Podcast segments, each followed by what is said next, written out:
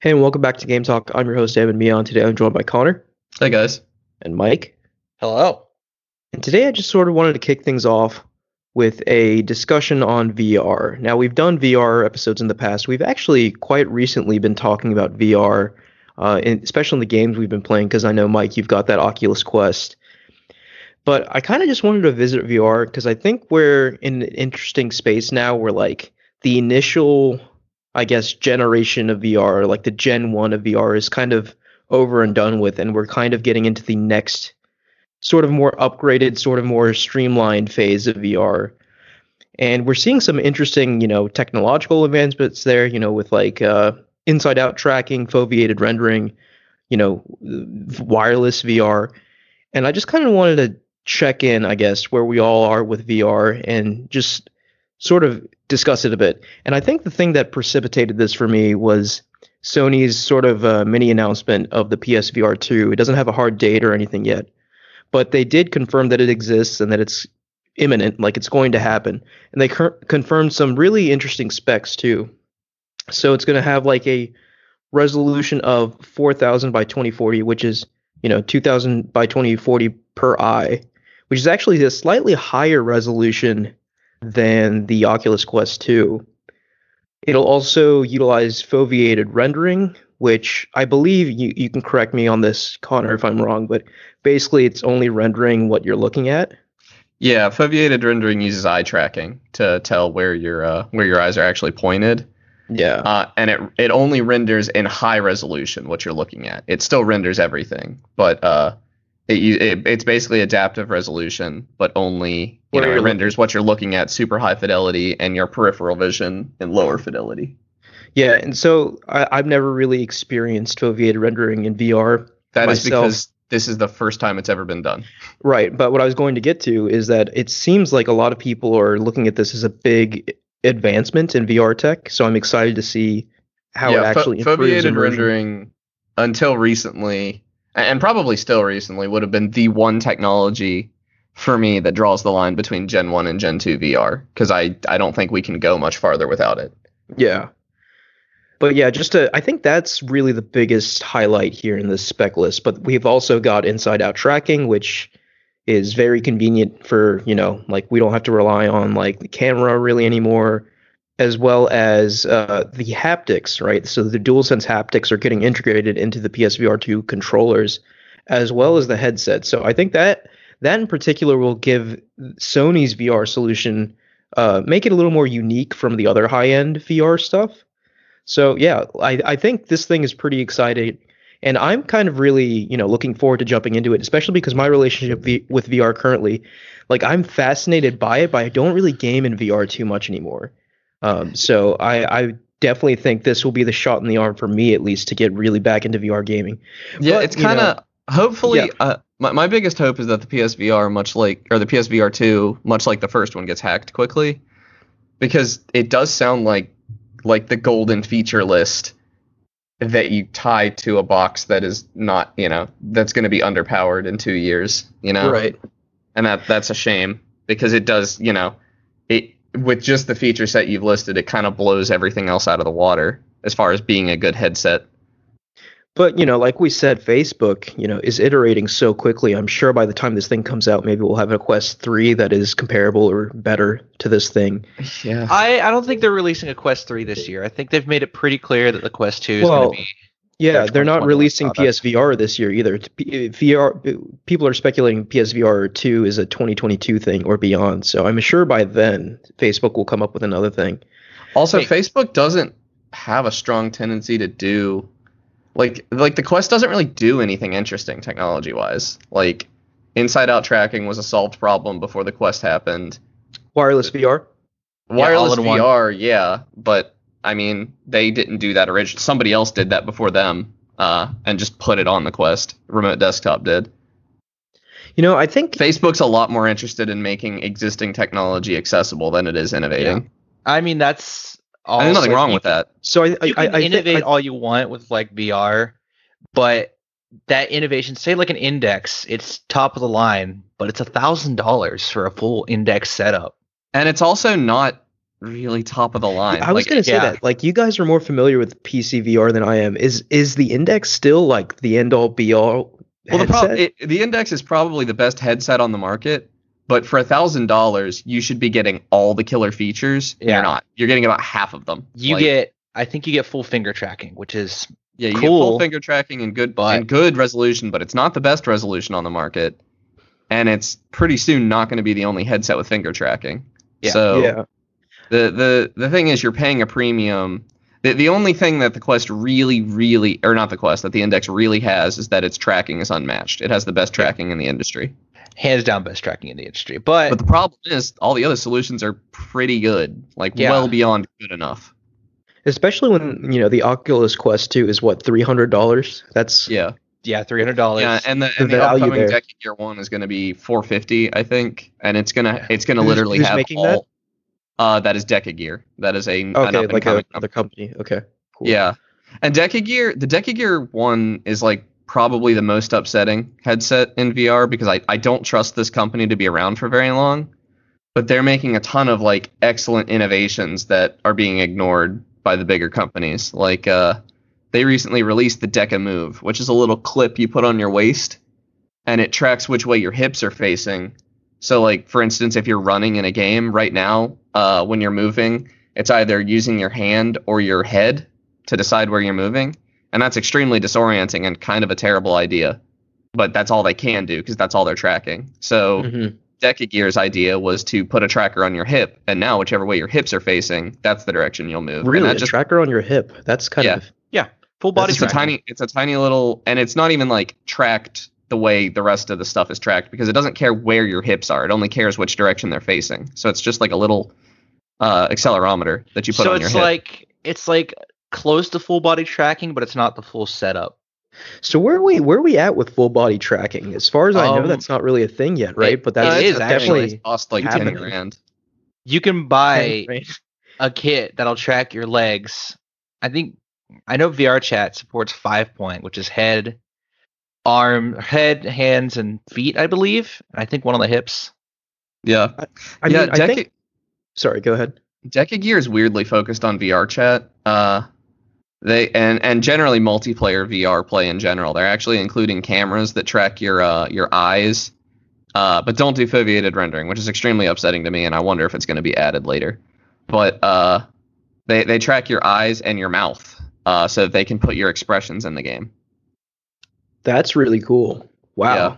Like Yeah, that has uh, huge and, I- and I, I at first I thought that was stupid, but then I thought like if I'm playing tabletops, like uh, it, COVID made me suddenly think that like oh that's a really good idea because I'm suddenly playing Dungeons and Dragons with people and I can't see their faces and like I started thinking about how cool it would be to play in tabletop simulator and like look like our characters but have our facial expressions. Yeah, I mean, like it, it, it's it's really crazy thinking about the future of VR because we re- truly are like just inching closer and closer to like, you know, the stuff in like Ready Player One. I don't know if you guys have seen that movie, but like, I have not, but yeah, just like complete immersion, like Omni treadmill, full body suit, like you're basically just inside of the game. And I do think we'll get there eventually, but you know, it's interesting to see like the beginnings of that, you know, the full body tracking and you know, I, I know Omni treadmills have been around for a while. Of course, they're not they're way too expensive to be mainstream right now, but like maybe some sort of, you know, better solution to that will come along soon as well. I mean, I still like. I think of VR. So last last episode, if you guys listened to it, we were talking about consoles, and uh, I'm not gonna get into that too much. Uh, but That's the console generations. You'll notice we list, by the started on the third gen. We started on third gen Yeah. consoles, and I think VR is still in those first two gens right now. I Like, agree, yeah. Like so like we, we, haven't. haven't, seen the jump from like 2D to 3D graphics. well, not not even that, because I I don't know that that jump is nearly as important as the jump from like, you know, arcade games to Super yeah. Mario Brothers. Yeah. Like, and and we haven't seen that jump really. We've seen, uh, well, arguably Half-Life: Alyx is that jump. Yeah, Half Life Like- Alyx is that jump. And and you could argue that the Quest is trying to be the NES, but like we're still. You know, the NES got passed up by the Genesis and the SNES. Like things were still just getting started when that NES came out, and when like the first real games came out, and that's still where we're at in VR. Yeah, We that's haven't even really started yet. interesting point. Like you brought up, and, and that kind of leads in into my next point. You brought up Half-Life: Alyx, and I know that's currently kind of like the golden standard for the AAA VR game. But like, you know, I think the majority of experiences on VR, not all of them, but the majority are like these shorter, like sort of, I don't want to say demo like experiences, but like bite sized experiences that really aren't that really don't have like a one to one analog to the current games industry. I think. Um, Yeah. But like I, I do think it's interesting. We've seen Half like Half-Life: Alyx, which I haven't played, but everything I hear tells me it is the you know The killer the real app. deal um, in terms of like a full fledged VR experience.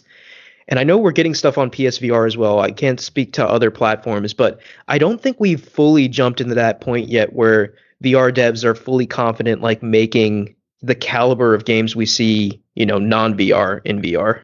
Does that make sense? Not. No, we're still stuck in Portland, which is a waste of time in my opinion. I, I don't think I've ever played a VR port that I thought was worth the time it took to develop. Yeah, I mean, I, I do think you know, like VR from the ground up is where the, the innovation is going to happen, right? Like you you will have entertaining experiences, right? Like they had like a Resident Evil Seven port to VR, and you know, Well, horror games just that wasn't a port. That was a mode. That was like I think Right, those are yeah. worth their salt because they're not that hard to make. Like like Subnautica has a VR mode where it's like the exact same game but it has head tracking. Like Yeah, and that's cool and all. Like that's a novelty and I don't think it takes a ton of time to develop. The ones that I think are an absolute waste waste of everyone's time are like Fallout 4 VR, Skyrim VR, Borderlands VR. Those games aren't fun. Like Yeah. And they're Yeah, a bad- those those leave games bad kind of they those games like in particular kind of seem similar to me as like the 3D craze, like when people were making 3D games, Exactly. Yeah, they're and just it's VR to be VR. Yeah, right? except they're really expensive to make. Like a full a full VR conversion. Like That's basically just making another game, you know. yeah, and like yeah. I don't know. I think a mod. I think modders could have turned Skyrim into VR and done as good a job as Bethesda did. And same with Fallout 4. And like, I don't know, but Bethesda wanted to charge me sixty dollars for it. like, Well, Yeah, I feel Bethesda. Like if, if the platform exists, Skyrim's coming to it, you know. like a VR pl- a VR game should be built from the ground up for VR yeah, absolutely. because porting an already existing game such as Borderlands or Skyrim to VR is going to introduce these weird eccentricities. I think that's a good word. Yeah. Yeah, it's like I- Borderlands 2 VR, which I have not played and I don't think I'm going to play because it doesn't have co-op. Uh, scopes are weird. It's hard to do scopes in VR. Yeah, Yeah. I, I, I will offer like a counterpoint. I think the more like exploration based games like No Man's Sky and Subnautica do work. Well, No Man's Sky But- is not. Yeah, I mean those are those are VR modes in a non VR game. Like they didn't charge me another sixty dollars to play, you know, Subnautica in VR. And Subnautica, to be clear, the VR mode in Subnautica is terrible, just the worst. really? Okay. but it doesn't hurt anybody that it's there. Like, and, and the same for No Man's Sky. No Man's Sky, like, it's re- it's actually really enjoyable. I think to play No Man's Sky in VR. That's where most of my hours in it are hmm but like and, and I'll be honest they they did I, yeah No Man's Sky is actually a really good argument against what I'm saying because they did a really good job turning that into a VR game so the only No, problem I mean, is like, like, the, the menus, genre they of did game- a really good job of doing VR menus too Yeah, I So, mean, like the, it's just you know the ex- explore, sorry, exploration based games come to mind when it comes to like easy, not easy, but like VR ports slash versions that make sense. But like in terms of VR games, right? Like it's especially in terms of like multiplayer games. Like it's interesting we are getting starting to get like multiplayer VR games. Uh, can't really speak to how well they work, but I know I've heard really good things about like I think Firewall Zero Hour. I, I just know I've heard a lot of great things about Pavlov VR Oh, I have What's to. that? Uh, it's just a shooter it's like a I think it's supposed to be like Counter Strikey It's no, it's it's just like a, it's. I think it based on what I've seen, it falls the line between like a battlefield, esque. okay but yeah it's just it's just a shooter you know nothing nothing crazy but it's a it's a good VR Yeah. shooter But w- what's really interesting is like I think we're seeing we're thinking in terms of multiplayer that we have now and getting that into VR. What's really going to be interesting is then w- when we do like multiplayer imp- implementations that can only happen in VR. I'm excited for that. I mean, think, stuff like Rec Room exists now, and I think Rec Room is one of the better VR games that exists. It's a, it's a free to play game, and Isn't it's that like sort of like Wii Sports but VR? it's a lot like Wii Sports but VR, except it has a lot of player made content and stuff. It has like paintball, it has laser tag, it has like these story mode style things that you can do where you're fighting a bunch of enemies with like swords and shields and bows with like 2 of your Mhm. friends. But it also has like a bowling alley and like a pool table and like the the you know, it's not it's not a suitable replacement for pool, but I did during the quarantine, like when I couldn't go out to a bar and hang with my friends and play pool. I did play pool with some friends in rec room, and it was like close enough. Yeah, I mean, I feel like something like pool. I mean, like the how do they handle like the resistance? You know, like when you strike. It, They don't.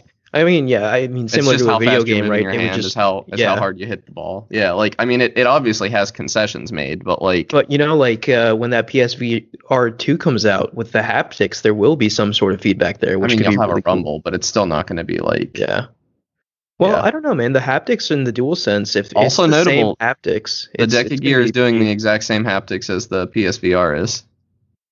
as the dual or as the PS5. Yep. That's that's really cool.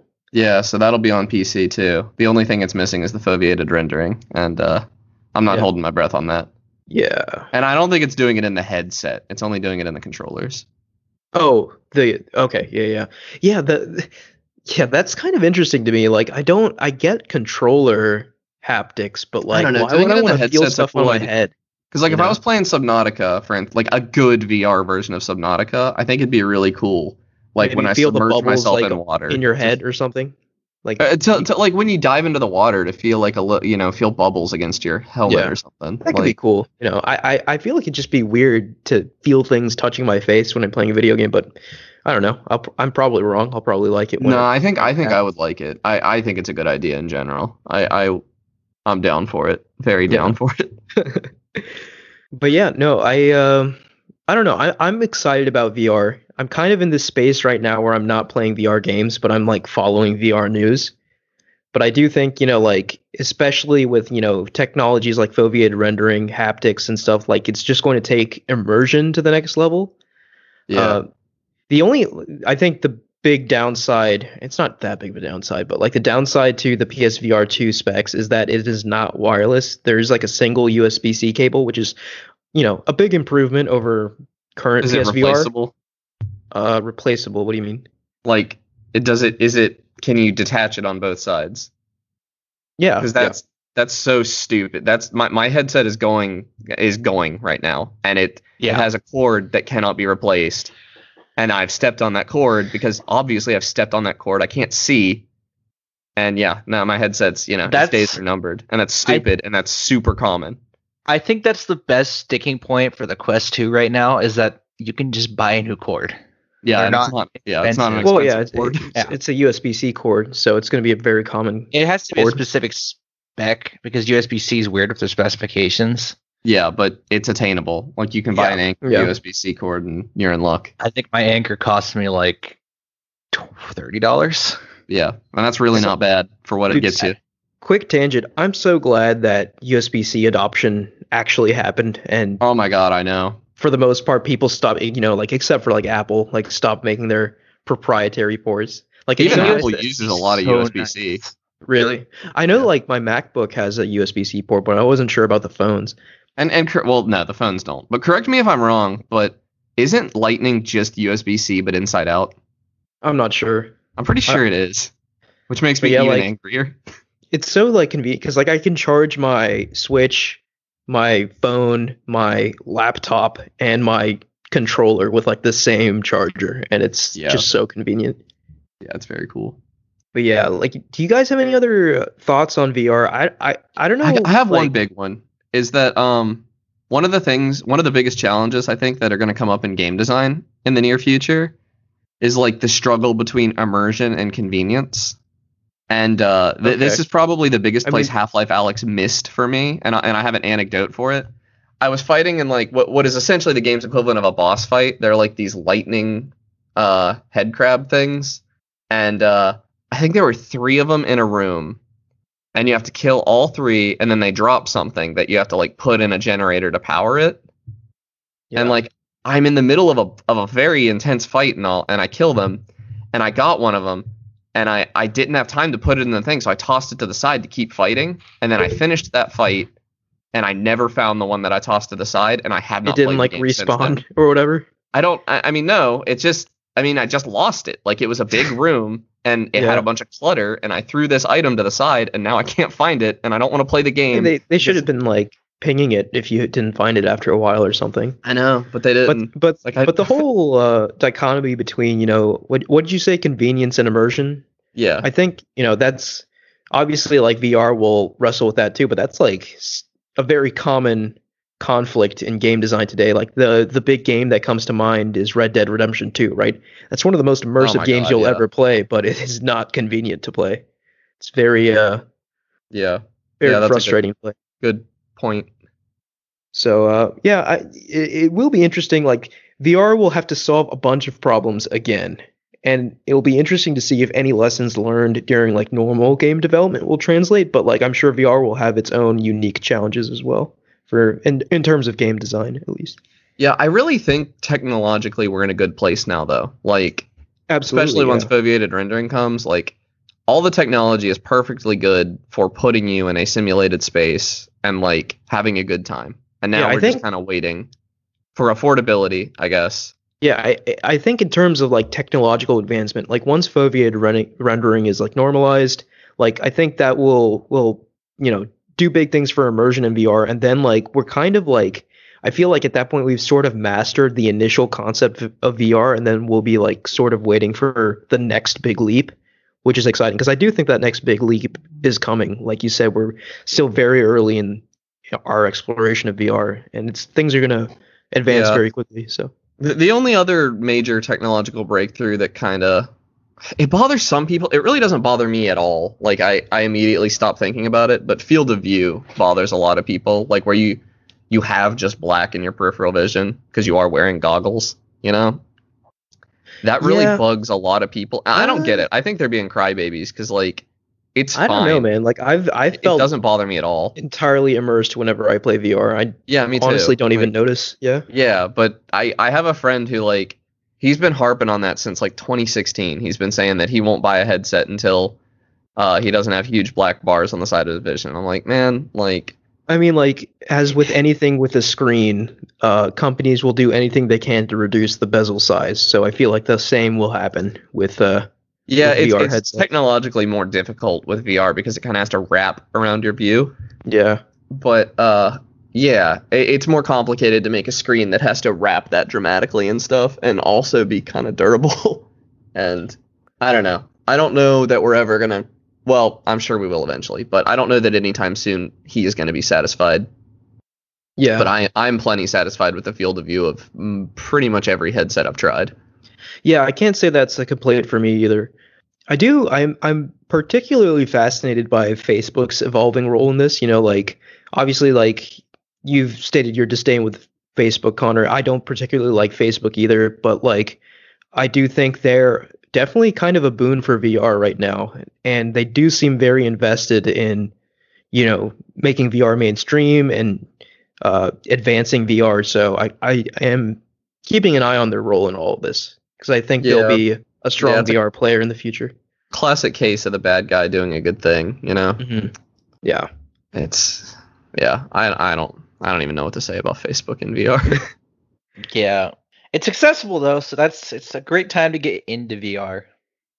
Yeah, and I mean, like, especially if you know, like, Facebook's got what something like a billion users, something crazy like that, more than that probably.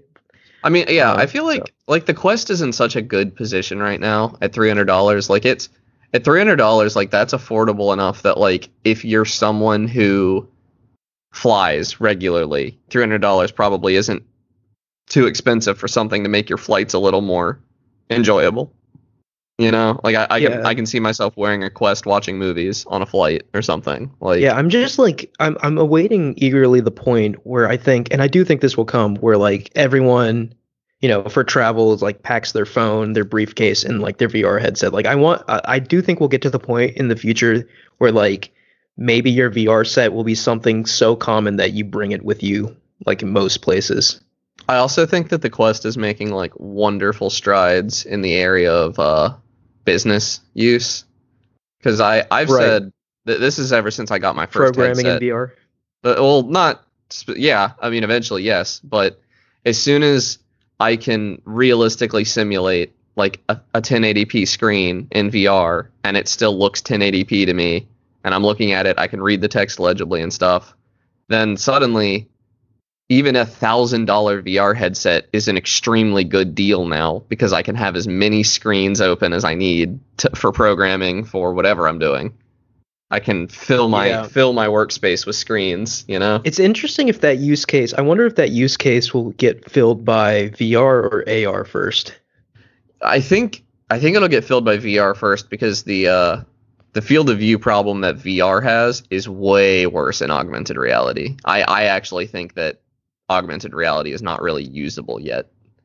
I do, you know, like just eh, comparing the two technologies, I think is kind of interesting because they they do similar yet different things. I do think VR has sort of pulled ahead of AR in terms of innovation. I think AR's been kind of quiet for a while. Yeah, well, broad- the thing broadly is, like, speaking, right? it depends on where you're going to draw the line because like if we're going to talk mixed reality like i think the quest the quest has pass through cameras and like you can see your environment i think and also like pull up vr stuff in your environment if we're going to call that augmented reality Yeah. I mean, I think that's augmented. then Yeah. yeah i think i think it's going to be ar because that just makes more sense because i can see my keyboard i can see my mouse Yeah. and i can be productive At that point, you you have like a Tony Stark esque like heads up display in real life. You know. Yeah That's yeah the the only end- the only wacky there. problem there is eventually they're going to have to start cooling these things better because these headsets do get hot on your face and i Yeah. That's another thing I can't really imagine is doing a full eight hour workday with a headset. Oh no, I would go like, insane, dude. at hundred degrees against my face. Yeah, Yeah. I mean, I, is, I that, is that a problem on the Quest 2, Mike? The Quest 2 has like the opposite problem where if I don't let it warm up to my face, at least the lenses it'll fog up if I start doing anything strenuous. Yeah. See, the only my, part of uh, the Quest that gets hot is the outside, like Huh. the outside face. I have not had problems with it getting unbearable on my face. my I mean I, I've never reached unbearable, but my uh my old Lenovo Explorer definitely gets hot when I'm using it. Yeah, I mean, like that's another major thing VR needs to tackle because, like, for me at least, like I get uncomfortable very quickly in VR. Like, if I get like hot and dizzy, I'm just like not having a good time. Well, I And I think, think- that's that's a huge thing that the next generation is going to fix. There's, I mean, that was like the Index's whole thing was that it was the most comfortable headset. Yeah, And I, I think a lot of people are taking notes from that and I, either including comfort features or selling them as accessories. And I think how I long don't have get a like problem built-in with fans? selling them. Like the like the pro the pro head strap for the Quest 2. I don't have a problem with that. Like You ever think we'll actually get like mini fans I don't think inside the headset? That's too much. No, I don't think we'll get mini fans because that's too loud and they don't want to put noise on it because that breaks immersion. Yeah, it'll probably be pass a lot of passive cooling, but Yeah. a major part with a VR headset is how heavy it is. So they need to figure out lightweight cooling solutions. Yeah, which is Yeah, tough. The weight, I don't know. It's interesting because like PSVR, I like I've tried a few headsets. PSVR is the lightest one. Like I barely feel it on my face. It kind of just feels like glasses to me. Yeah, it's but- pretty light. Yeah. But I think it, you know, like, and it's interesting. Like I, I a lot of that's from the think- Halo design of it too. yeah, the uh, Halo, the Halo design was a really smart cho- choice. But I don't know necessarily. Like I don't think there's a correlation between like higher spec VR and being more heavy, right? Like I don't Nah, think I don't think so. necessarily that's going to be I a think thing. the I think the Pro headset on the uh on the Quest 2 is also a Halo, I think. Wait, that's- Pro. There's a Pro version of the Quest 2. There's a Pro head strap that you Pro can buy. head strap. Okay. Yeah, and it's also terrible. Don't buy it. It uh, I guess like it has like a twenty five percent chance to crack within a week or something. I There's, heard it like was That's useful. bad. what? I heard it was useful. Oh, it's super useful if you get one that doesn't break. They just there were a bunch of ba- uh bad ones in the batch when it first came out. I don't know if it's been fixed or not. I haven't looked at this in like three months. Well, there's RMAs, honestly. RMAs. Yeah, you could RMA. Uh, my re- my uh experience with dealing with Oculus's warranties, their RMA sequence was pretty easy Hmm, okay. because getting I my just I just know like when it first came out, the VR subreddit was just polluted with all these people whining about their cracked uh, uh, cracked head straps. hmm Yeah. VR is VR is weird. It is. I, I think, uh, yeah, I do think that's another thing Facebook is doing right, though. Everything on a Quest 2 is replaceable, except like the lenses. I think if you scratch a lens, you're still screwed. Yeah, yeah. I don't really Do- see how the lenses. I feel something like that's I a think tough they thing need to to be replace. like something people need to be more vocal about with headsets because I actually owned mine for a few years before I knew this, but uh, you can't leave them in the sun. The uh, where the lenses are so powerful. Uh, you'll oh, really? yeah, if the sun hits your lenses, it'll burn the screen. Yeah. Yeah, I mean, in general, they recommend like keeping screens away from direct sunlight, but I think you know maybe it's more amplified in VR. Yeah, because I mean they're they're magnifying lenses. Like Yeah. And I uh I didn't know that. I I just fortunately uh didn't do that. You know, I mean, how often? If you're not a Quest owner, you probably don't take your headset outside that often. But Yeah. Yeah, I, I think there's a lot of cases like VR headsets don't work well in the sun. They no, don't the track uh, well. They don't do the inside out well. tracking doesn't work very well with natural light. It just bounces too well. Uh, yeah. You want to use, and that's another thing. I, I I would vastly prefer playing VR in a dark room. That's like the only downside of inside out tracking for me. Yeah, I mean, like in general, I do my gaming in a dark room, so That's I don't so bad for you. Is it really? Oh my god, yeah. it looks a lot Yeah. better. Yeah, it's Yeah, so it's bad for your super eyes. bad for your eyes. You need high contrast. I, I mean, if you have light, if you have like lights behind your TV or your monitor or something against the wall, you're fine. But uh, looking at a s- at a rectangle that's lit up in a dark room is extremely bad for your eyes. Well, rip my eyes then. I guess I've been doing that my whole life. So bad for you. Yeah. Yeah. I mean, I think everybody does it occasionally. Everybody watches movies in the dark and stuff, but like, you don't watch a movie for eight hours, and like, it's not uncommon for gamers to pull an all nighter. So Yeah, it's, uh, and it's just tough because like my TV is an OLED, and that OLEDs really shine in the dark, right? Like OLEDs. Well, it doesn't have to be bright lights behind it. Like it can be like theater lighting, like a, a Yeah, dim lamp I see against the mean. wall. Yeah, like it doesn't have to be in front. Like you could literally have lights on the back of your TV shining against the wall. It, it's about the contrast. Like Right. yeah, so Might have to. Might have to look into that. invest in some sick RGB. That's what I'm gonna do. Dude, okay, Yeah. this is another aside. I'm really not a big fan of the gamer RGB. I just think it's garish. I wasn't until recently, but I I I was building a new PC and I was like, well, if you're gonna do it, you're gonna do it. so I did it. I think my PC's yeah, RGB. got like, I've white really lights. liked. but yeah, go ahead, Mike. I've really, I've really kind of fallen into RGB. I'm still like a minimalist when it comes to designing things. yeah. Or Yeah, I think But- my- yeah. In terms of tech, I always like the minimal. Mi- uh, I generally prefer the minimalist style. I think. Yeah, I'm just I'm probably gonna have uh when I set up my game room, I have uh like all the RGB in my PC. I have RGB fans on the front that was built into the case. Uh, my RAM was RGB, which is kind of a meme, but it was like only a total of twenty dollars more. So I was like, why not? And my motherboard has a couple strips of RGB on it, and that's it right now. I Uh, think the most I can tolerate is like one color. Like if everything is one color and like see, you know, I'm a provides a certain aesthetic. I like Yeah. a I like a two color gradient. That's what I'm into. I think rainbow RGB is disgusting. Oh, that's I vomit. I hate It that. looks so bad, and I I hate that that's like the default that they show RGB in on websites and stuff. Like I get that that communicates it the best, but everything is so ugly like that. But like I have just like a a cool little um like red to white wave going on inside my PC all the time uh, that moves real slow, and I really like it. Yeah, like even in terms of like my consoles, right? Like the PS5 is pretty outlandish looking, right? I actually uh, I purchased like these plates from D dbrand, right? Because the white plates can come off really easy on your PS5. God, PS5 is so ugly. So I'm gonna replace the white plates with black plates and put like a matte uh, strap over the middle because it's glossy now. So it, I imagine it'll look kind of sleek with that that, will dark look better. Yeah, uh, matte coloring. So I'm kind of excited to try that out. But that's cool that they made the plates so easily replaceable. Yeah, a lot of uh, cool custom things will, God, will that's be another thing. done. I will never not laugh at a VR headset that has googly eyes on the front. Is that a thing? Yeah, lots of people like to put googly eyes on the front of their VR headsets. That's weird. I think it's really funny. I mean, yeah. I I guess like it, it is tough because like it when when I'm in that thing at least like someone could break into my house, rob it, and leave, and I would not notice. Oh my god, when I lived with my ex, uh, we both played VR a ton, and we would like, we we would like set up ridiculous scenarios and take pictures of each other while we were in VR. Like, Oh yeah, like the person in VR nine out of ten times has no idea, like no absolutely outside no awareness. idea. Yeah, Yeah. so yeah, it could be fun like messing with people, but yeah, yeah. yeah, I wonder like- how VR etiquette is going to evolve in the world. oh, it's not. I, I probably not, right? Like I mean, to some extent, I think it will, because like you can actually hurt somebody true, yeah. or or get hurt badly.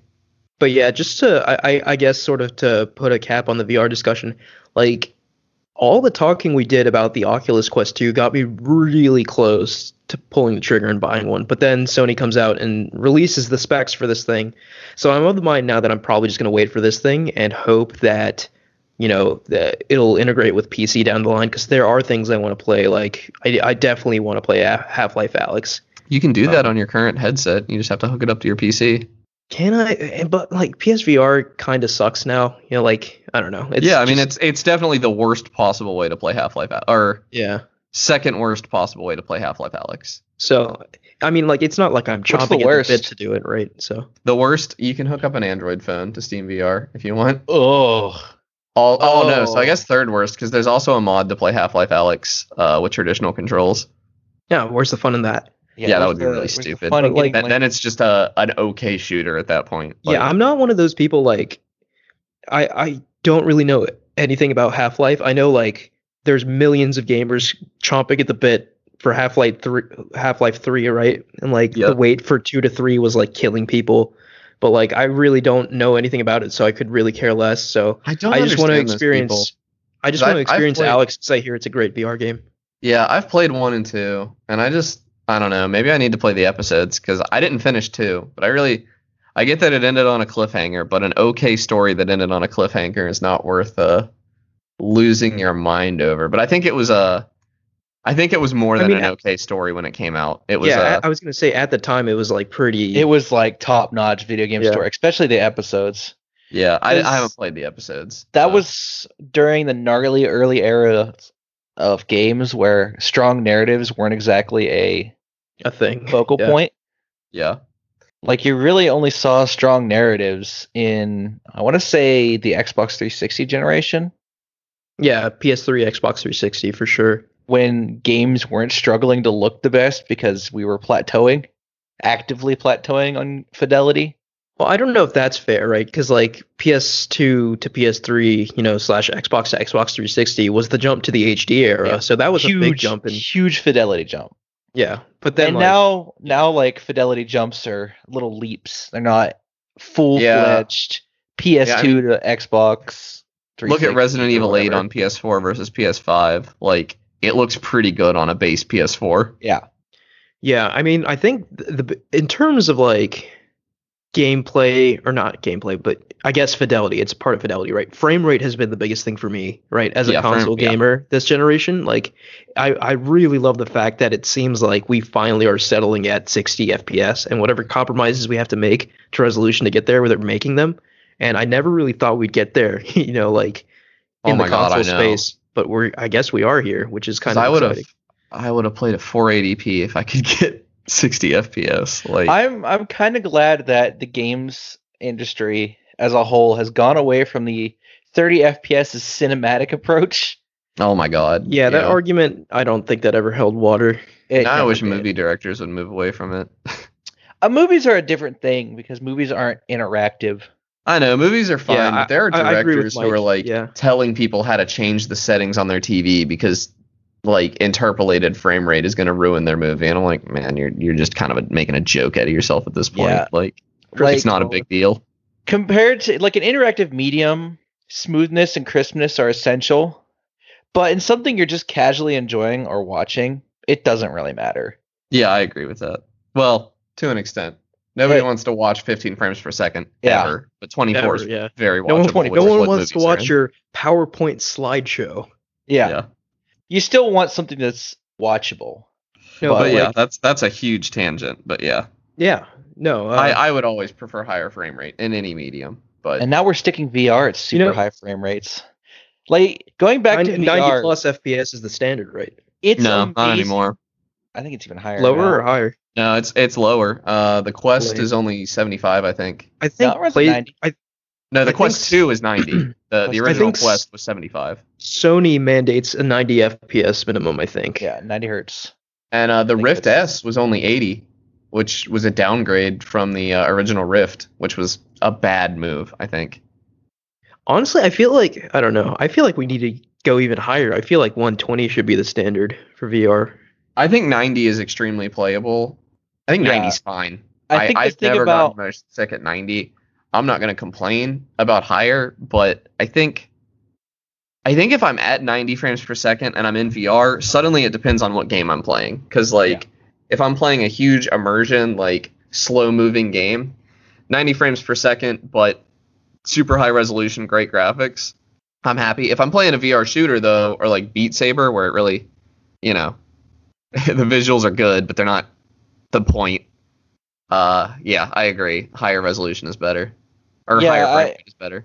I think for VR, VR is also super hard to render from a graphics standpoint because you're rendering two images instead of one, and both have to be at an equal frame rate and an equal resolution. Mhm.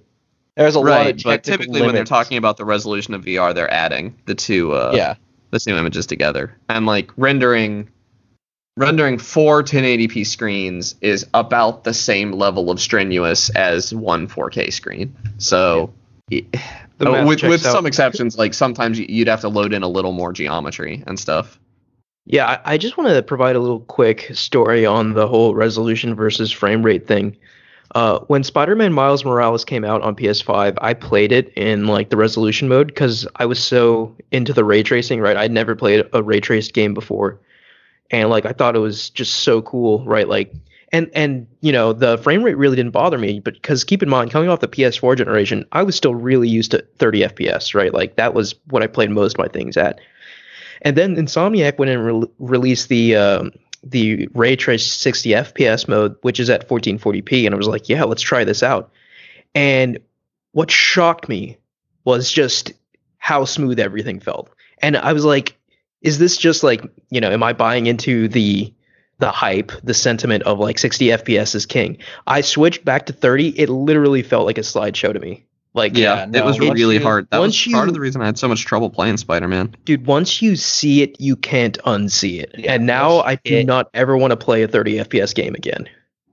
Oh, I Yeah. got bad news for you. You're, you're still going to, but yeah, you're still gonna have to. I mean, I- it's going to be way fewer than before, I think. I mean, I got bad news for you when Breath of the Wild 2 comes out, bud. Yeah. Okay, so that game's gonna Nintendo. Okay, Nintendo. it's gonna- Nintendo's still the wild card, but even into like Mario, almost every Mario game is 60 FPS. It's just you know, Yeah. I, I imagine Zelda and Metroid aren't going to be, which kind of sucks. But Oh, Metroid is absolutely. They're they're not going to release Metroid Prime 4. That is absolutely going to be 60 FPS. you think so? That's not in-house Nintendo. That's retro. And Okay. uh, yeah, they're not going to let their good name be sullied by 30 frames per second. So okay, Yeah. let me let me just rephrase then. At least uh, as far as PlayStation and Xbox is concerned, I don't I don't think I'm gonna have to play much more 30 FPS. But Maybe. I I don't know. I think that there are some games still. I, I there are still games out there that are fine at 30 frames per second. Spider-Man is not one of them, but like, like- card games or f- games that there's not a lot of motion going on, the frame Or- rate really doesn't matter. Or like Civ, who an cares? RPG. Like I'd I'd play Civ at one at frame per second. I know people who have. It'd still be playable.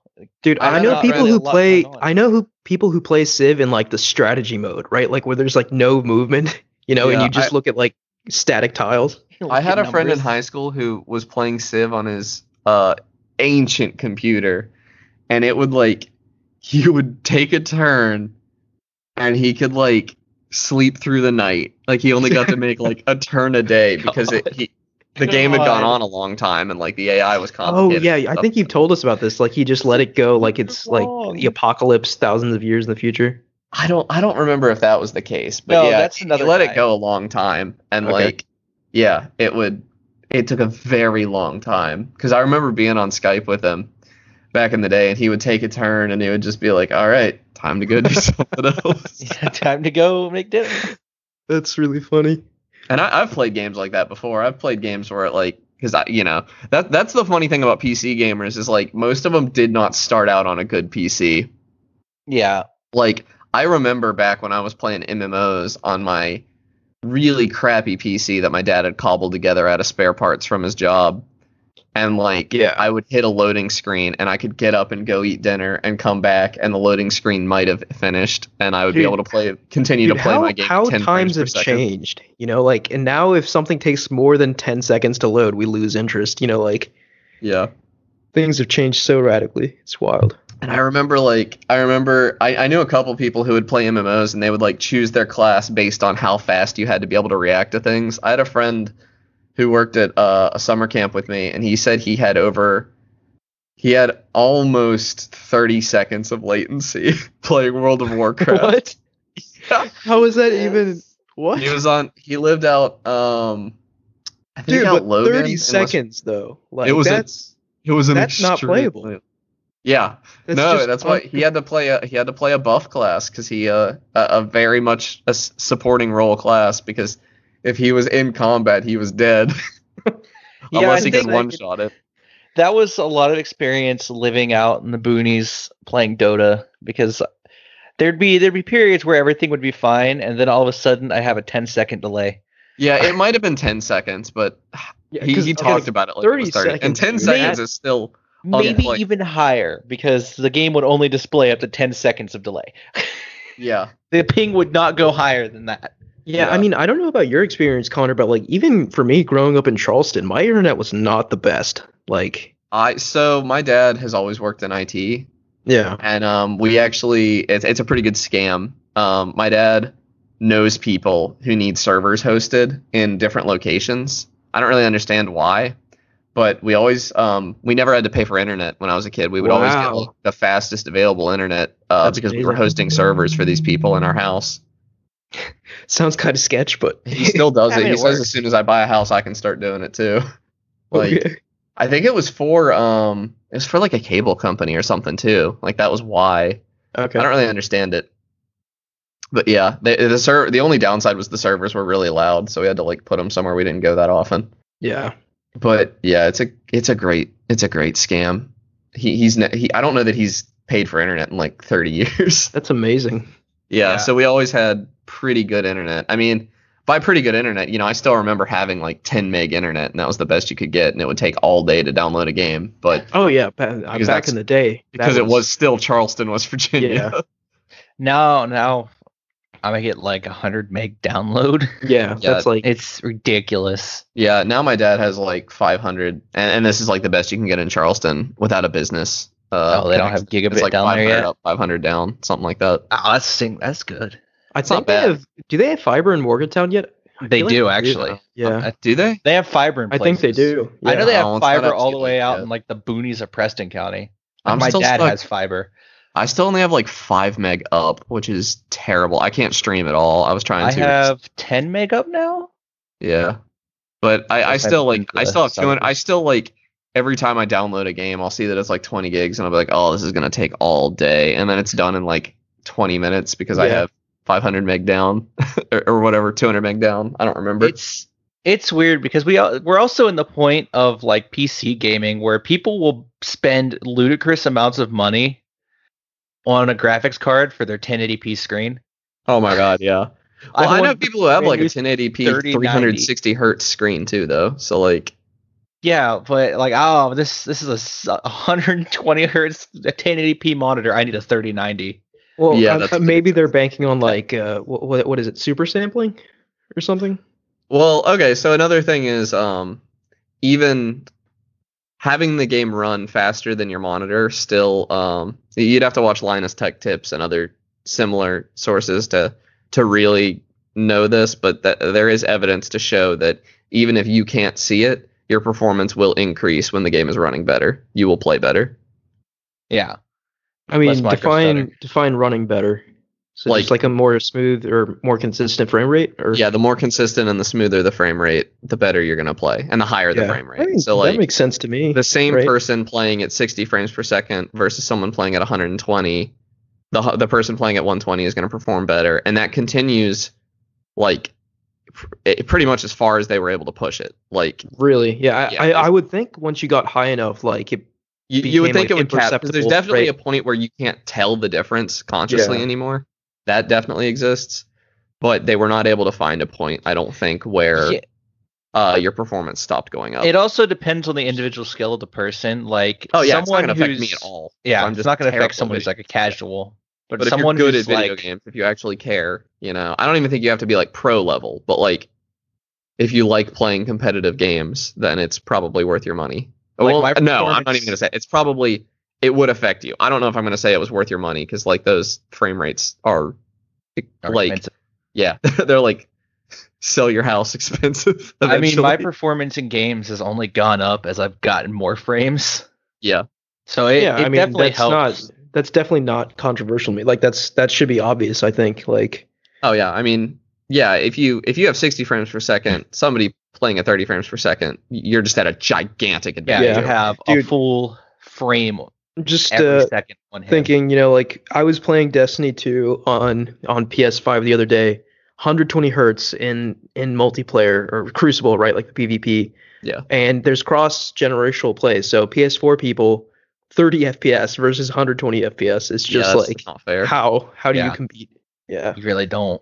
It's I mean, it's the same Apex Legends. I'm pretty sure. I think it runs at 60 on uh, older consoles, but I'm playing it Yeah. at 120, and Yeah. like 120 plus I'm on a keyboard and mouse versus people on controller, so I, I have a definite advantage. Apex is always fun because sometimes you find that guy on Switch. Oh yeah, I forgot That that game Switch was at on 60? Switch. now. So Switch is barely chugging at 30. Yeah, I was Oh, gonna shit. say Oh, that's at adaptive You can- You, resolutions. you can tell someone's on Switch because just the way they turn is blocky and chunky. Mhm. really, I, have Yeah. never noticed. That's I've fun. I've noticed them because like you can literally run circles around them, and That I, I ran into one of those the other day and I didn't realize that was what it was. I, I ran into a Gibraltar just crouched and he had his shield up and I was like, "What are you doing, bud?" He and I ran around him a bit you. before I killed him. Yeah, that, those are pe- those are people who are either using super low sensitivity controllers or are on like Switch and can't really figure out what's going on. Yeah, That's that's the downside of cross-platform play. I mean, that- that's the price you gotta be- yeah. I was just I mean, I also I play Or sniper in my friend group because my my screen's 1440p and those are theirs are 1080p and like I don't know that Apex is running at a full 1080p on an original Xbox One.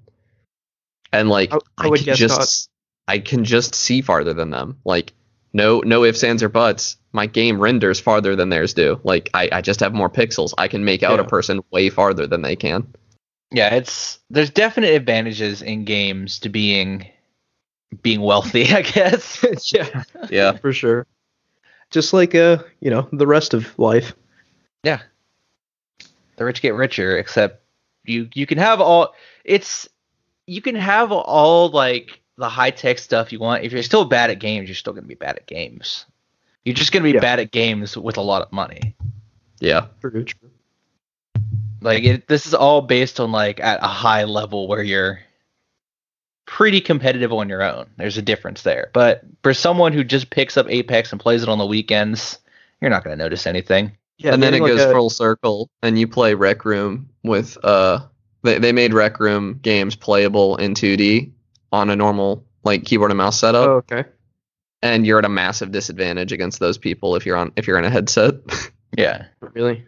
A massive disadvantage. Yeah, cuz they can they can turn around all they have to do is move their wrist to do a full 360, you know, Right, turn. okay. And you have to like move your entire body and aim your arms and everything. And like also you're actually getting shot at and they're not. They're just looking at Okay, so I didn't realize that like that level of competition was in Rec Room. I was just assuming like bowling and golfing and stuff. Oh no, there's paintball. I mean, Paintball, yeah. Paintball, yeah, paintball is like it's still guns, like you're still Mhm. shooting at each other and all. Like True, true. and it, it's it's a multiplayer shooter. Yeah. It's just very cartoony. Yeah, it's VR is wild. Yeah. And I feel like the future of VR is just going to get more weighty controls. Like you already see it in Pavlov with their gun controls and uh, Blade and Sorcery with you know the fact that everything has a heft to it. Because early Yeah. generation VR games, nothing had weight to it, and everything felt like it was just like a toy. Like inflatables. Yeah, it was just like you're just hitting people with a pool noodle. You, I can always tell when a VR game is from a certain era because it'll be, I'll swing a sword around and it'll just feel like I have a pool noodle in my hands.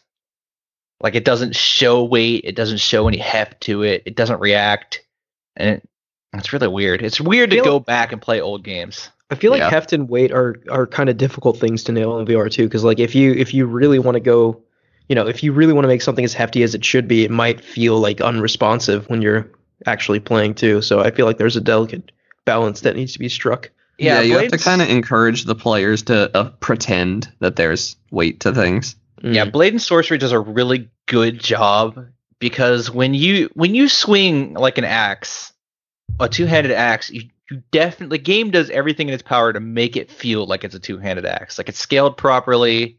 You look at it and it has heft. You hit someone with it, it has heft, and you could just knock them over, bowl, bowl them over. It's really really unique. Yeah, I, I don't know. Like, I feel like, you know, I feel like as a gamer, your first in- instinct a lot of the times is to like test your constraints, right? Like Yeah. to try and break whatever you're you're doing at the time just to see if it's possible. And I feel like just human. Like, you true, Know, yeah. But I feel like that instinct, that natural instinct, might kind of be an impediment for for like VR progress, right? Because like, well, I think you kind of lose that eventually. Like, I, I definitely did. I like the first thing I wanted to do when I put on a VR headset was like stick my head through the walls and stuff. yeah, But when I start playing Half-Life: Alyx, like suddenly I, I value that immersion, and I don't that's true. wanna, yeah. I don't want to do anything to break it. Yeah, no, like it it does like temporarily rewire your brain, right? Like cuz like I have like let's say like job simulator for example. There's a very particular way you grab objects in that game and then like if you play that for long enough, like this happened to me, like took the headset off real life, tried to grab something in that weird way too. I was like, why am I doing this? Like it's just Oh, cuz yeah. I got like used to that motion. My I've brain got used to people. Yeah. yeah. It's just, Another uh, thing is like I don't know. I mean, VR is not the only place where I will like do things to preserve my own immersion. Like when I'm playing Kerbal Space Program, you can move a person like one of your Kerbals from any crew container to another crew container uh, on your ship uh, with like just just a menu. But like for my immersion, if those two things don't actually have like a pathway between them, then I will make that person do an uh, an extra vehicular walk. See, I, I'm right there with you, Connor. I go out of my way for my immersion. I do crazy things for my immersion, but I don't think that we are like the majority of people. Yeah, well, I I don't know. I think I think anyone that values immersion will do that, and I think that the audience that is into VR right now really values immersion. So, yeah, for sure. because I, I know a lot of people that like follow traffic rules in GTA until they're doing something illegal. I know people that like. I don't know. I know a lot of everybody's got their own limit, but I think a lot of people will do stuff for immersion. Like, mm-hmm. you know, I I don't like doing things that I don't think a character would do in a game, you know? Like stuff like that. Yeah. And of course, there are games where that really bothers me, like Watch Dogs, where you're constantly asked to do things that it doesn't make sense for your character to do. But that's neither here nor there. Yeah. Yeah, I like. I'm not one to break immersion in a lot of games. I I really I don't even do it in like strategy games. I I just have this. I get. I'm I'm the kind of person that'll play a game of Civ against uh, the computer and start trash talking the computer. Yeah. like, okay. Yeah, that might be a little too far, but but You- I just appreciate get your into uh, it. your gusto. Yeah, I get it. You just get into it. It's Yeah, uh, like I Better not fire those nukes at me, Gandhi. like like even in a game where I You're know like it, Gandhi. piece of garbage. like a Come game back. as immersive as um Outer Wilds, like it, it, I know that like you, you die a lot in that game. You're you're just going to like it, it has a lot of hazards to it. Yeah. But, no like- spoilers, by the way. I know, but like even though I know that that death doesn't matter, like it's still like that game invites you to sit there and think about the fact that you're about to die sometimes, and like that still got to me even after I died like a hundred times. Mm. yeah, like there's some games like Dwarf Fortress just gets me in a mood to cause chaos. Yeah, like I'll get all comfy and then I'll find a unique way to like have everyone die so I can have go on to start a new save. Emergent gameplay is super super cool, Mm-hmm. and especially games that just get that just plop you down into this massive sandbox and say, "Figure it out." Yeah, I think uh, some games do that really well. Others others do not. But from what, everything I've seen, Dwarfs Fortress is definitely uh, Yeah. in the former. I've Yeah, a always struggled with that in games. Minecraft. That that was one of the major reasons I, I've been enjoying Dragon Quest Builders over Minecraft recently, is because in Minecraft you really have to pretend that your buildings have a purpose, Yeah, and that's always kind of like you, like though? beyond a, a room to sleep in. You really don't need anything in that game. Oh, I see what you mean. Yeah. Like, and so like there's no reason like like I have trouble just sitting down and building a purposeless building just because it looks cool. Like I, I want to build something that looks cool, but I want it to to also do something. Yeah. yeah. I feel like Valheim kind of fixed that Minecraft dynamic of just building something because Yeah, Valheim did a good job. Like Minecraft and Valheim ever forever to build something. Valheim also really encouraged cool buildings because it like Yeah. you had to like put put somewhere for smoke to go. Like yeah, it, it it encouraged a lot of thought into the building, and I think I- Subnautica does a good job with that too, and so does uh to some extent No Man's Sky, although it has some conflicting systems. like I like I like building mechanics where you have to put a lot of work into it, but the work is well rewarded. Like Minecraft, to build a house, you don't need to do a lot. You just need to get some cobblestone. See, Yeah, it's it's that really dirt. fascinating to me thinking about this because like these games all ask for different levels of com- like imagination commitment from the player, right? Like, cause like when I play Minecraft with friends, more often than not, like we don't even plan it, but we end up like role playing, just playing that game. Just yeah, because, you like, have to. like like- you said, right? Like a lot of the buildings don't, you know, ninety nine percent of buildings don't serve a purpose, but like Yeah, we make like, them serve a purpose in our, in our heads, right? Like all where, you have to do whereas like a lot of other games, like they really will have a purpose. Hall. Like Yeah. you know, even though nobody's gonna eat in it, like yeah, I don't know. Yeah, and I think I think it really takes a good game to pull that off, right? Like to ask like the player, like, "Hey, you're gonna make this fun with your imagination, and we're not gonna do it for you. We're just gonna Yeah, give you the tools I- I- to do it." Yeah, I have a hard time giving Minecraft props on that one because I do find myself at some point like getting bored with it because I don't feel like anything I'm doing has meaning. Yeah, I Really? feel like like Yeah. Valheim was helped for at least for me because me and my friend were both into like the era, and so we set out to build a meat hall, and we built a meat hall, and it's beautiful. Yeah, and that was cool. And like Dragon Quest Builders, like I sat down and I was like, like the game asked me to build a restaurant, and I was like, okay, and I like did it pretty, you know, I I did, like just having that tiny prompt was enough Yeah. for me to like. I, I think for me, I, I just want to say I think I will disagree here because I really do like the fact that like each time I play Minecraft with my friends, it's completely different, and like it ends up going for a weeks, sometimes even months on end. But like each time I play, it's completely different, and it's not because the game changes; it's because like what we're doing in the game changes. yeah, but I think that says more about you and your friends than it does about the game. I Yeah, Yeah. no, I, I think I agree with that, but but I, I will say that I think it's cool that Minecraft encourages that. yeah. Usually when I when I end up playing Minecraft with friends, I'll be behind on progression because I'm a lot slower paced and I don't like to progress fast. See, I'm the opposite. I'll I'm find- always way ahead. I'll find like some side project to do. Like I did it in Valheim. Oh yeah, I, I love being like a caveman But- in Minecraft, dude. Like I I almost Not- never Don't be- advanced that much. my favorite thing to do. Like I, I had full netherite, and the last time we played Minecraft, I had full netherite with some despair before any of my friends had even like made their first diamond chest plate. Like yeah, there'll be there'll be like people who have already defeated the Ender Dragon, and I've literally just got my first diamonds. yeah, I, I- Like, and the reason for that is that I just love mining in that game. Like. I just think it's super zen to zone out, put some music on, and just dig for like forever. Yeah. I like most of my friends will like optimize the crap out of the game out of Minecraft though, at least in my experience. So I got just- real bad about that towards the end once I Yeah. had uh the full beacon set up plus efficiency four netherite pickaxe and like you literally just evaporate everything that you mine. Like it, Like- it's gone the second you like not the second, like the nanosecond you click something, it's gone. and you like you're literally destroying stuff as fast, if not faster, than creative mode. Yeah. And you can just hollow out an area and get like hundreds of diamonds in like 30 minutes. Yeah, there'll be there's always those people who will optimize everything and have a farm for everything and everything will be set up and automated so they don't have to do it. That but that's that's for me, that's a lot of the fun in games like that. At See, the fun part for me is automating it, and it upsets me that once you've automated it, there's nothing left to do. Yeah, that's why I don't do That's it. That's why I like Factorio so much. yeah, because there's more things. The There's always more things to same thing. automate. Yeah. Yeah.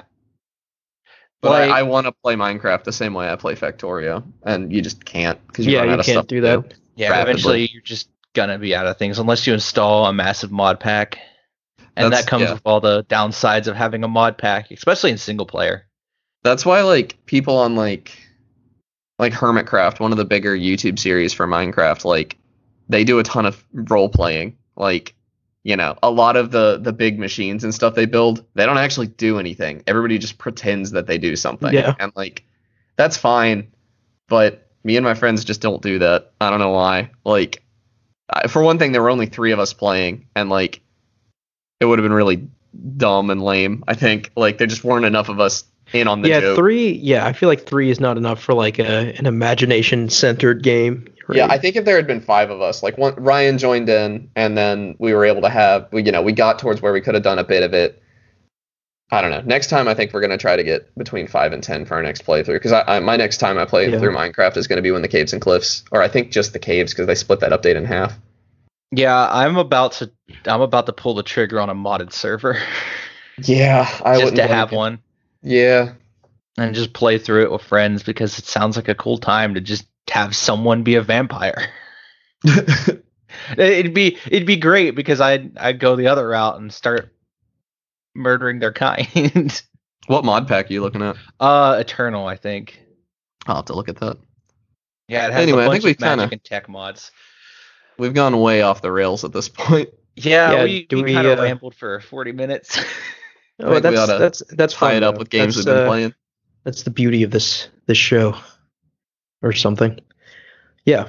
What have you been playing, Connor? Uh, I played. I guess I'll talk about Castlevania. Maybe I played that last night. The That's like the original? only. Yeah, it's the only game I played this week. I love that game to death, dude. It's so good. I. I don't know. I don't think it's as hard as a lot of people say it is. I think some of the systems are a little difficult to understand if you don't read the manual, which people don't. But The manual. God, remember those days yeah, I know. where each game No, came I with mean- a manual? I mean, Oh, try sit down and try to play the original Legend of Zelda without the manual or a guide. Like people say you need a guide to play that game, but like the manual was a guide for the first two or three dungeons. Like they just shipped that with the game. It was kind of crazy. Like it told Yeah. you step by step how to get to the first dungeon. That's wild. No, And I was just thinking of the- like little booklets that used to be included. yeah, and it marked like the second and third one on the map. Like and and it shipped with a map because in game there was no map to look at. Like That's so hard. That's so I hardcore. love the NES. I love it. dude. I Yeah. love those games. But yeah, Castlevania, like a lot of people don't know that um the sub weapons get upgrades if you use them to kill a lot of enemies. So like if I if I have like the throwing boomerang cross thing, if I kill a bunch of enemies with it, I'll pick up a little Roman numeral tablet thing with a two on it, and now I can throw two crosses at once. And then if I keep doing it, I can throw three of them at once. And like if you have the triple crosses, like like one of the hardest bosses in the game, Death. If you have the triple cross, you can kill him before he attacks you. I'm pretty sure. Like you can kill him so fast with three crosses plus the whip. And like I don't know, Eh, but it is a game about momentum. Like if you if you have the triple crosses and then you die against a boss, then you're gonna respawn at a checkpoint halfway through the level. You're not gonna have the crosses anymore, and you don't have time to get them back before you fight the boss again. So I kind of don't like that. It, it- you kind of fall into a death spiral, and I typically like, like I'll play the game, and I've gotten like as far as Dracula without game overing or anything. But if I get a game over, I typically turn the game off because I, I won't be having a good time anymore. Mm. I have never So beat Dracula though. I was gonna say, like you mentioned last week, you've never beaten it. Has that changed? No, no, I just I was just bored last night and uh didn't have time to play a newer game because that's the other beauty about Castlevania is like the whole game's like an hour long. Like it's not a very Yeah. long game. So if you if you don't have a lot of time, NES games are pretty So- good to pick play. Who, who owns Castlevania? Konami, right? Yeah, Yeah. Yeah, so don't expect any more. Dude, Yeah, if we no, could get, you know, there's been a rumor going around that like Sony wants to get a lot of Konami's IP. Like if if Sony could get Castlevania and Metal Gear, maybe that would be that would be ideal. I God, I think. don't want Sony to own Castlevania, but I want Why- Sony to why own not? Silent Hill. I don't want Castlevania to be uh exclusive. I don't think. Oh right, I I wasn't even thinking of the exclusive aspect. I was just thinking, uh, I mean, yeah, I would love somebody Give that's actually going to use party- Castlevania to yeah. own Castlevania, but like, I don't know. I don't. Also, Sony doesn't make a lot of 2D games. I, I guess That's that true. doesn't that doesn't really matter because it's just owning a, an IP. They can give it to whoever, but Sony likes to push the envelope technologically, and that's not what Castlevania needs right now. Castlevania needs a good 2.5D adventure or a good retro like that's fair. Yeah, high high pixel, whatever they're called. Like I forget what people like to call the like HD pixel art games, but like a Castlevania game in the style of like Owlboy or Shovel Knight or Yeah, that would be crazy. or even like Hollow Knight, like that, the- be a day one purchase. The original creator of Castlevania, he he did Bloodstain, right? A Kickstarter. yes, and those games are well. I hate Ritual of the Night. I think that game's really boring and stupid, but. I love Curse of the Moon and Curse of the Moon 2. Those Yeah, games. I was gonna say Ritual of the Night didn't really pan out that well, right? Like I don't think Ritual it was, of the Night is a Metroidvania, which is like I don't like the Castlevania Metroidvanias very much. I I just don't. I've played Symphony of the Night. I never finished it. I thought it was good, but I didn't finish it. I just don't really care for them. Symphony of I- the Night. I hear is like the best one. Yeah, and I, I think I think Ritual of the Night is not a bad game. Like people really liked it, but it's just not for me.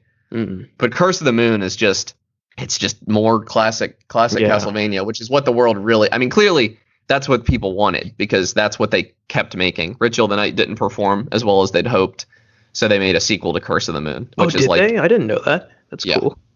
and Curse of the Moon like the the beauty of those games is that they're kind of cheap to make, like where they're so low resolution and stuff. So the original Curse of the Moon was like a freaking Kickstarter uh it was a bonus. Bonus, right? Yeah. Yeah. it was just a bonus.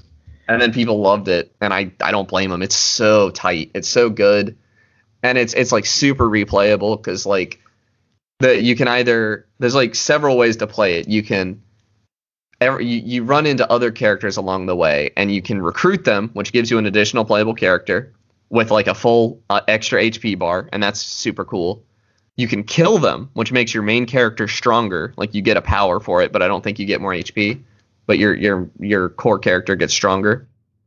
Or you can just leave them and you never get any upgrades at all. Hmm. And I think that that introduces so much replayability. And I like that because these games are pretty short. Like, you know, I, I would not have. I think if Castlevania was any longer than it is, I would not have played it nearly as much as I have. But it's kind of nice to be able to sit down and in like an hour play a game start to finish. Yeah. I like that. And like, you know, the original Castlevania does not have.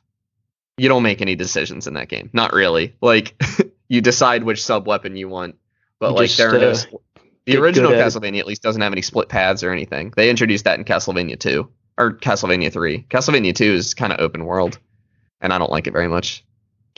kind of a weird trend, right? Like with uh, you know, like Castlevania 2 was being the black sheep and Zelda 2 was the black sheep. I feel like uh a lot of these game developers back in the day with their second game, they really tried to take a risk and not just capitalize off the success of the first, which is kind of cool. Yeah, it's interesting. I, I dunk on Castlevania 2 a lot among my friends because I don't. The the problem with Castlevania 2 is that it's really slow for no reason.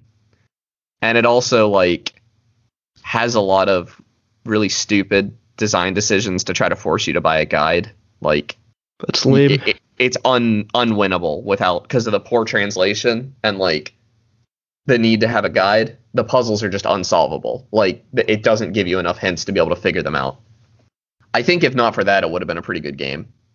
My, my it's my stepbrother's favorite uh, Castlevania game. I'm pretty sure he played it with a guide, and it's like way easier than the others. Like with the just in general.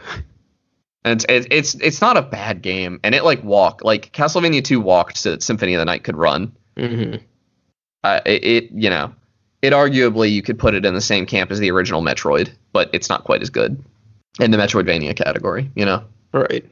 But Castlevania One, super good game. Pretty easy to get your hands on. I think. I think it's on. It's on And, Switch in uh, the Switch, Castlevania collection. NES. It's not on the Nintendo Right. Switch Online. Oh, thing. really? Okay. I don't think so. Because yeah, it's Konami owned, so they're gonna Right. drain every penny. they Konami, can. please, please just make good games again, please. They wouldn't. They're not profitable. Konami's Make good sitting games. on Make any Konami's games. yeah, make games. Konami's Yeah. sitting on Metal Gear. They're sitting on Castlevania. They're sitting on Silent Hill. Like Castlevania's been in a bad spot for a long time too, because like they didn't make any classicvania games after Symphony of the Night. They just stopped doing it, and uh, they tried. They kept trying to put the series in 3D, and that has never worked. I don't think there's really a good reason that didn't work. I think they just kinda, dude. I think a 3D Castlevania, maybe done by FromSoft, would be insane. I think it could be. I think it definitely could be, but Yeah. I don't want that necessarily. Like I, I have no desire to play that. I, I would play it if it came out, but I mean, it would I'm be a completely for. completely different, totally different game. experience Yeah. because they're yeah what i look for in a castlevania game is an extremely tight very cool 2d platformer with, with a focus Yeah. on combat and they they've delivered that time you know like even so i say they they never made another classicvania but that's not really true because they did a really cool remake of castlevania 1 that went under the under the radar on the wii and it does make me point out please stop remaking castlevania 1 please for the love of god nobody wants that anymore. Like they they remade castlevania 4 or super castlevania 4 is a remake of castlevania 1 and in my opinion Very it's confusing. very in, I, I don't like it as much. It's it's different enough i guess that calling it a remake is maybe weird but it's a retelling.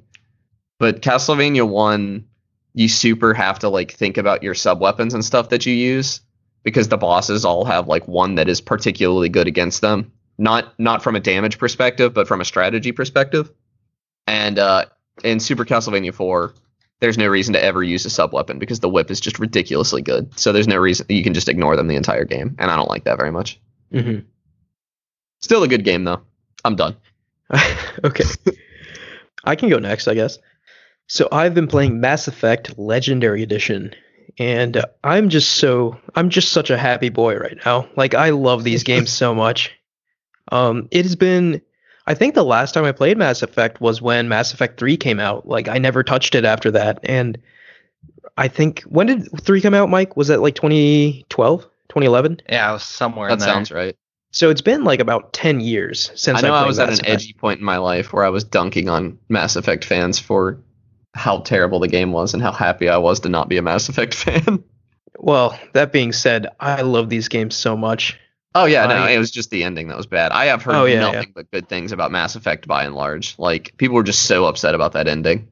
Yeah, I mean, I don't know. Like some of it was justified. I also think it was a little too extreme, the backlash, but maybe I'll get to that when I finally get around to playing Mass Effect 3. So, in the Legendary Edition, you get all three games uh, on next gen consoles. It runs at 60 FPS 4K, which is really nice. And you know, of course, it was not just simple like upres frame rate boost. They did a lot of reworking. The the biggest facelift came to Mass Effect 1 actually, right? So like Mass Effect 1 back in the day was a very janky game, you know, like very like beloved, but it was very but it would not fly by today's standards for sure. So they work reworked the gunplay, uh, improved a lot of like the assets in the game and like improved how the Mako, which is like the tank planetary rover thing, controls. Um, and uh, yeah, just made it more modern, like more in line with two and three. And I am 20 hours plus into Mass Effect 1 right now. And it is like seeing an old friend again after so long. Like, I forgot how much I loved these characters and this world, especially. Like, Mass Effect is one of those free, few games where I could just, like, open my menu and open up the codex and just read it for hours and be completely entertained. Like, Yeah. I love the world so so much, and like it's a testament to how good the characters are. Where like yeah, like the main story with the Reapers is interesting, but like my favorite thing, the thing I look forward to most when I play Mass Effect is that after I finish a main mission, I go into my ship and I go and talk to everyone and see if there's any new dialogue. Because like I just want to get to know these characters better because they're so well written and so interesting. So that's the strength of Mass Effect for me. Not like right, like I get like if you were super invested in the main story, like how the the conclusion of three would be a letdown. But like to me, Mass Effect was always about just living in this world with these characters, and uh, and you know like ha- it, it's been like 10 or so years so i've forgotten most of like the small character beats of course i remember like the big story moments but the character stuff that was really the most compelling part of the game like i've almost completely forgotten so getting to experience like Garrus's history and Tali and Wrex and uh, you know, Liara and the two human characters who are far less interesting than the alien characters. But uh but just getting to experience these characters histories and you know backgrounds and like how all that ties into the world has been such a treat for me. And uh and i must say like they did a really good job of like bringing mass effect 1 up to par for like modern gaming right? Like because and, and granted there's still some jank there you can detect the jank of mass effect 1 certainly in this collection still but it's definitely not like almost implayable unplayable like it was back in the day i think like back in the day, Mass Effect One was definitely kind of a struggle to get through. I think because like I actually started with Mass Effect Two, then went back to one, and then like when three came out, I was playing that. But but yeah, like I'm having a blast playing one, w- having way more fun playing Mass Effect One than I remember having uh, back in the day. So I'm excited to uh, to continue on my journey, and I expect this is pretty much all I'm going to be playing until I get through all three games. So having a great time. I know Mike, you're really into Mass Effect as well. Have you had a chance to check out the collection yet? Uh, I checked. I think most of my interaction with the series was from the speedrun standpoint, and I can say that three speedrun's the only one that's still viable. they fixed every other speedrun bug in the other oh, two games, okay.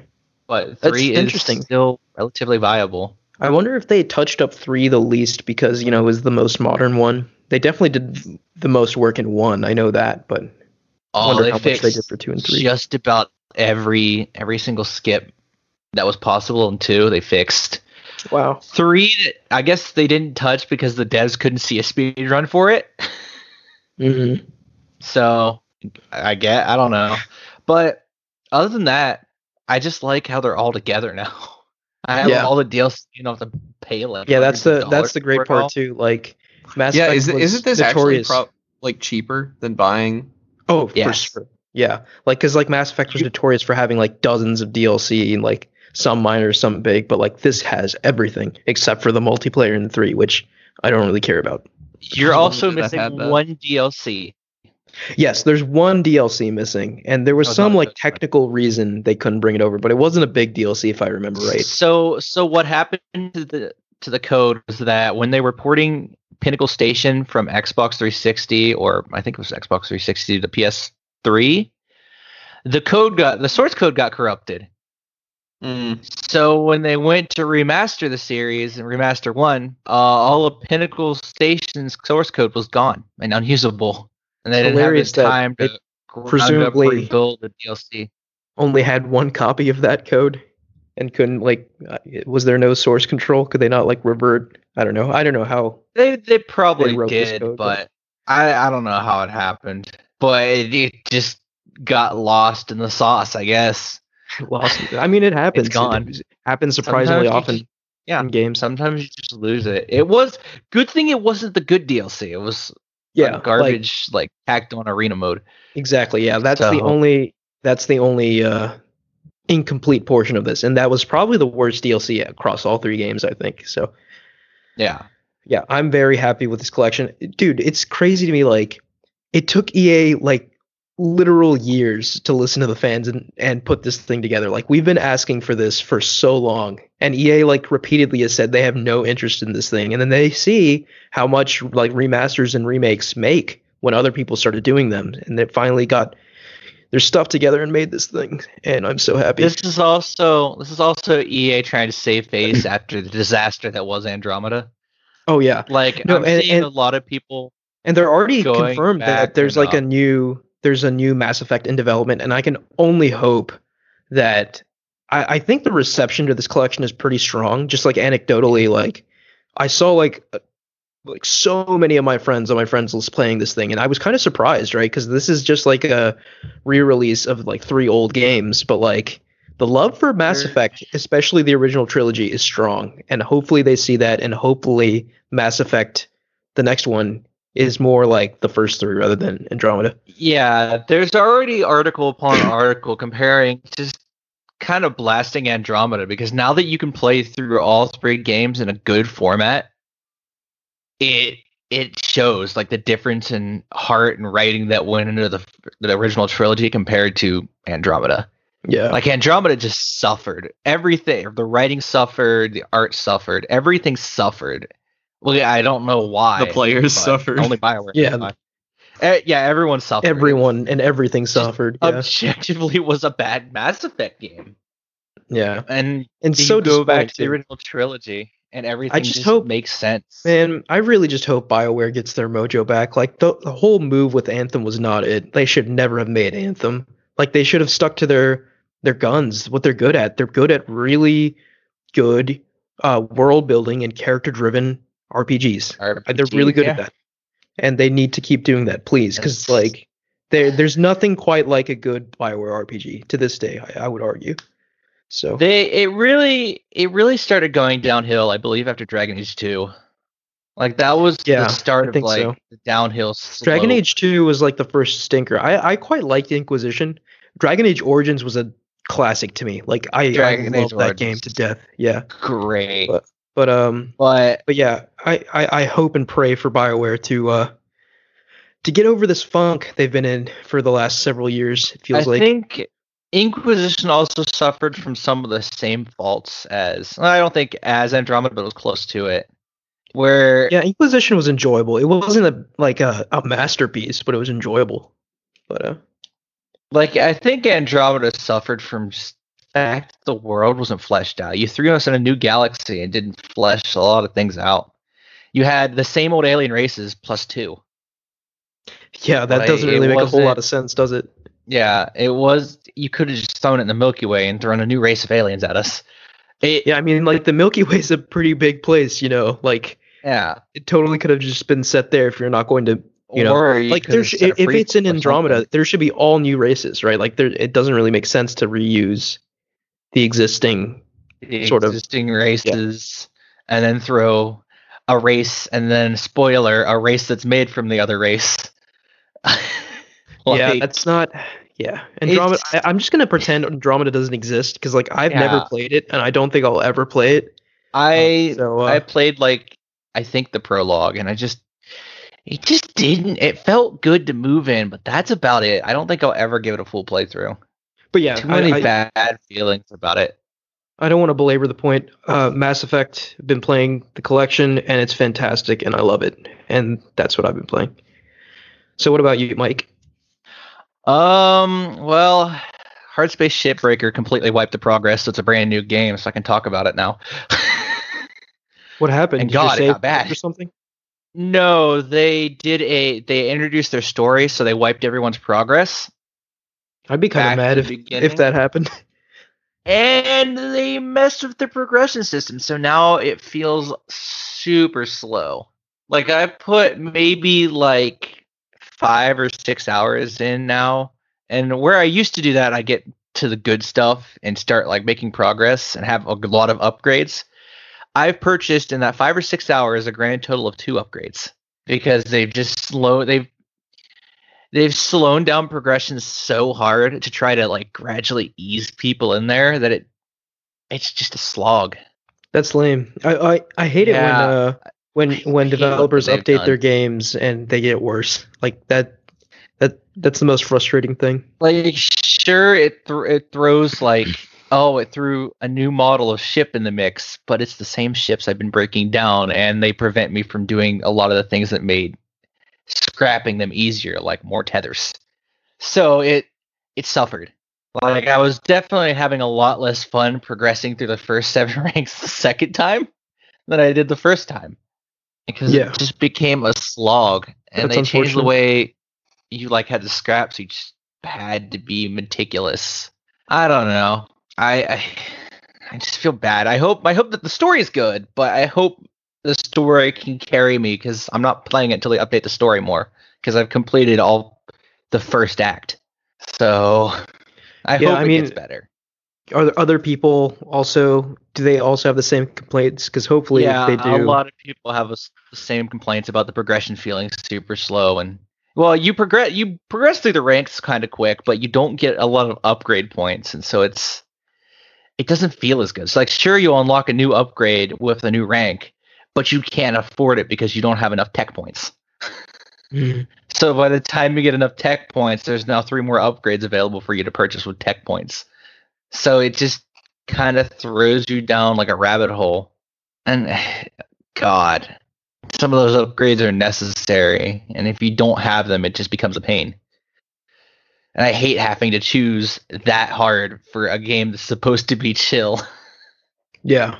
Well, that's lame. Hopefully, uh, hopefully they patch it and make it more Yeah. tolerable. It's still early access, but I definitely have. It's changed my opinion of the game from what it was previously.